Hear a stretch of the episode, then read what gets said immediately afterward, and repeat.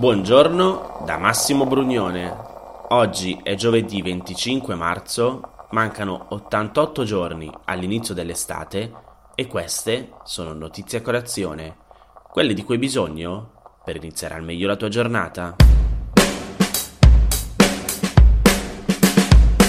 L'altro giorno è uscita la notizia di una sentenza che diceva che è lecito sospendere il lavoratore che si rifiuta di fare il vaccino.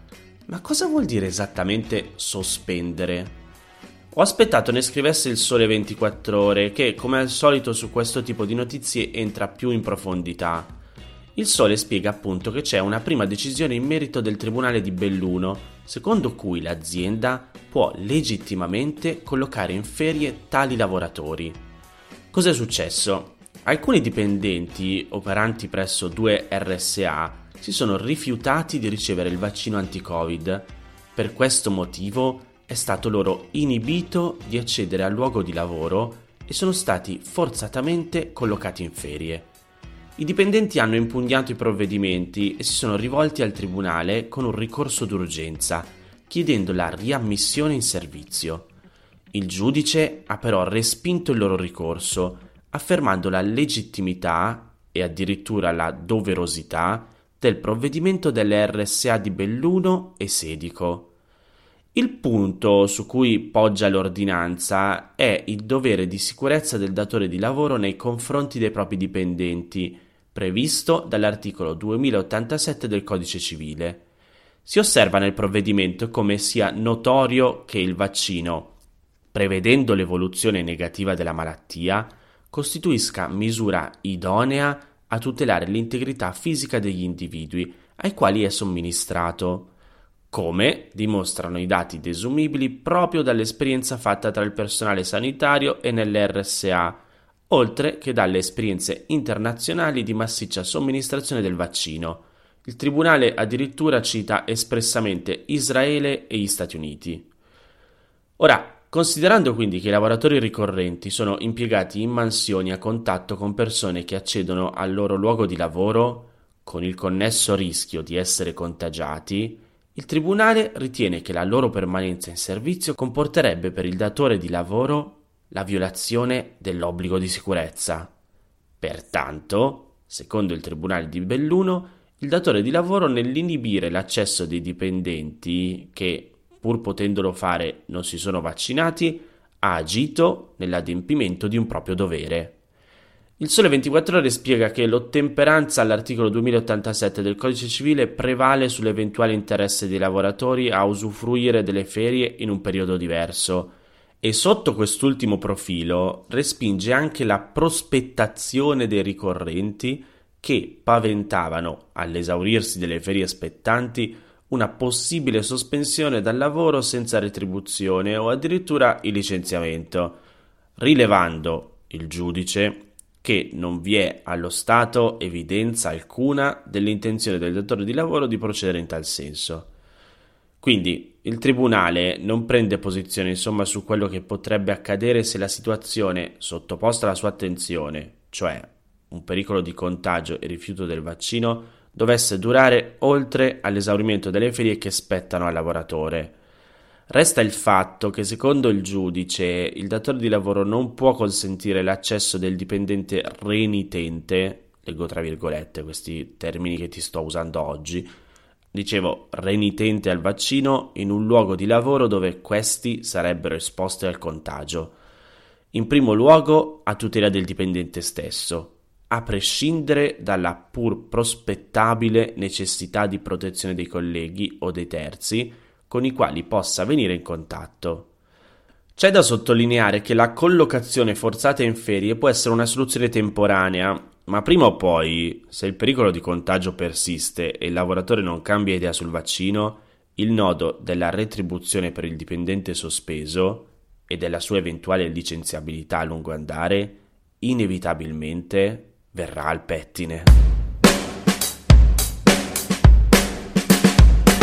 Giovedì scorso Monica Ricci Sargentini ha raccontato sul Corriere della Sera come in Turchia potrebbe essere messo al bando il partito filo-curdo HDP, terza forza del Parlamento di Ankara.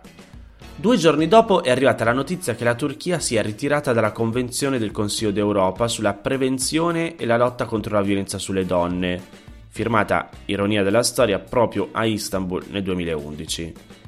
Infine, la notizia che il sultano ha silurato, facendo oltretutto precipitare il valore della lira turca, il capo della banca centrale reo di non piegarsi ai suoi voleri. Luca Angelini scrive nella rassegna stampa del Corriere come il quotidiano spagnolo El País abbia messo però in prima pagina una notizia che stride assai con le tre appena citate. L'Unione Europea è pronta a dare più soldi ad Ankara per i 4 milioni di profughi siriani che, in base all'accordo del 2016, fortemente voluto da Angela Merkel, i turchi si sono impegnati a non fare arrivare in Europa attraverso la rotta balcanica, o l'approdo nelle isole greche. Dei 6 miliardi di euro di aiuti pattuiti, 4 sono già stati erogati e gli altri 2 lo saranno presto. Si dirà che sarebbe ingiusto far pagare ai migranti siriani gli atteggiamenti antidemocratici di Erdogan, tanto più che, come sottolinea il quotidiano spagnolo, l'accoglienza dei migranti siriani in Turchia è progressivamente migliorata dagli enormi campi profughi si è passati alla distribuzione nelle città e i fondi, destinati in buona misura all'educazione dei minori e all'inserimento lavorativo dei genitori, sono in effetti necessari. Tutto ciò, scrive Angelini sul Corriere, è indiscutibile, anche se non manca chi, come le ACLI e altre associazioni, sostiene che l'Europa dovrebbe assumersi molte più responsabilità nell'accoglienza per togliere a Erdogan un'arma di ricatto ma l'aumento di finanziamenti rispetto ai 6 miliardi iniziali, spiega El País, che ha visionato in anteprima il documento di 15 pagine che l'ufficio dell'alto rappresentante europeo per la politica estera sottoporrà nelle prossime ore al Consiglio europeo, si inquadra in una più generale politica di riavvicinamento nei confronti di una Turchia messa oltretutto in ginocchio dall'epidemia di Covid. E in questo caso, scrive sempre Angelini, ci sembra di poter dire che andrebbe esercitata assai più cautela che sugli aiuti destinati ai profughi siriani. Si possono cancellare con un colpo di spugna le purghe, le ondate di arresti, i giornalisti incarcerati, i media chiusi o fatti comprare e epurare da oligarchi amici del presidente? Gli attacchi sempre più sfacciati alla laicità? O ancora gli azzardi anti-europei di Erdogan in politica estera come il braccio di ferro navale nelle acque di Castellorizo, l'intervento in Libia, l'acquisto di sistemi di difesa missilistici russi, oppure gli insulti e i boicottaggi contro la Francia di Macron, definito da Erdogan insano di mente per aver proposto una legge contro il separatismo religioso? Secondo le fonti interpellate da Il País, il messaggio che i vertici europei di questa settimana manderanno ad Ankara comprenderà sì l'agenda positiva, ma anche la minaccia di sanzioni se dovessero ripetersi incursioni nelle acque greche o cipriote, e che tali sanzioni potrebbero colpire anche singole persone e imprese e prevedere anche limiti all'operato in Turchia della Banca Europea degli Investimenti o penalizzazioni sul turismo europeo in Turchia. Angelini si augura che all'Unione Europea non manchi davvero il coraggio di mostrare il bastone oltre alla carota, e se Erdogan reagisse ancora una volta tacciando l'Europa di pregiudizi anti-turchi e anti-islamici, pazienza. Il fatto che una maggiore apertura di Bruxelles verso Ankara anni fa avrebbe senz'altro impedito la deriva autoritaria di Erdogan è tutto da dimostrare. È invece dimostrato che l'Unione Europea non è riuscita a impedire quella deriva in paesi che dell'Unione già facevano parte, come l'Ungheria e la Polonia. Fare sconti a Erdogan manderebbe il messaggio sbagliato nel momento sbagliato. Prima di tutto alla Polonia, quella delle zone vietate ai gay, che, nonostante le proteste di migliaia di donne, ha appena reso ancora più restrittiva la legge sull'aborto e potrebbe essere il prossimo paese ad abbandonare la Convenzione contro la violazione sulle donne. In più, la Corte Costituzionale della Bulgaria ha rigettato nel luglio 2018 come incostituzionale la Convenzione e fai conto che il Consiglio nazionale, cioè il Parlamento della Slovacchia, ha respinto la convenzione nel febbraio 2020 perché sarebbe una forma di liberalismo estremista con riconoscimento dei diritti LGBTQ. Una buona notizia, lo Stato americano della Virginia ha abolito la pena di morte, il Post spiega che la misura è stata firmata dal governatore democratico Ralph Northam, dopo che nelle scorse settimane era stata approvata dalla Camera e dal Senato locali, entrambi controllati dai democratici. La Virginia è il primo Stato americano ad abolire la pena tra quelli nel sud degli Stati Uniti, tradizionalmente più conservatori. Storicamente inoltre la Virginia è uno degli stati dove è stato eseguito il numero più alto di condanne a morte. Dalla sua fondazione ne ha eseguite quasi 1400, tra cui 113 da quando la Corte Suprema reintrodusse la pena di morte nel 1976. Associated Press fa notare che da allora soltanto il Texas ha eseguito più condanne a morte.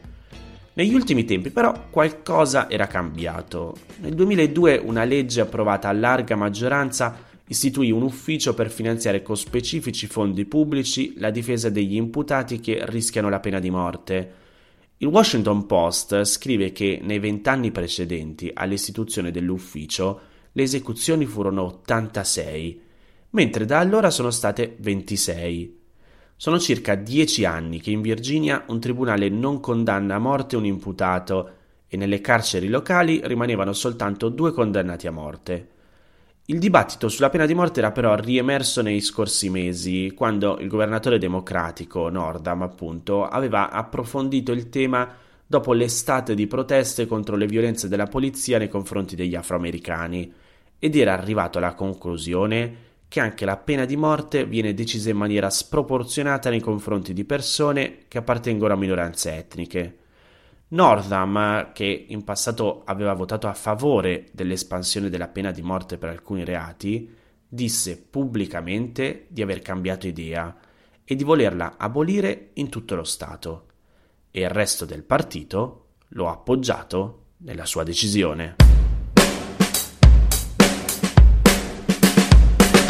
Queste erano le notizie a colazione di oggi. Se ti va di aiutarmi e sostenermi nella produzione di questo podcast, puoi farlo inviandomi un piccolo contributo dal sito www.notiziacolazione.it. Se ti sei perso alcune notizie puoi andare indietro e ascoltare anche quelle dei giorni scorsi e se lo ritieni utile puoi condividere questo podcast inviandolo a qualche amico. È disponibile su tutte le piattaforme audio. Ricordati che se vuoi puoi iscriverti al canale Telegram di Notizie a Colazione per riceverle tutte le mattine direttamente sul tuo smartphone. Oppure mandami il tuo numero di telefono alla mail notizie a colazione chiocciolagmail.com per riceverle via WhatsApp. Ti aspetto domani per iniziare insieme una nuova giornata. Un saluto da Massimo Brugnone.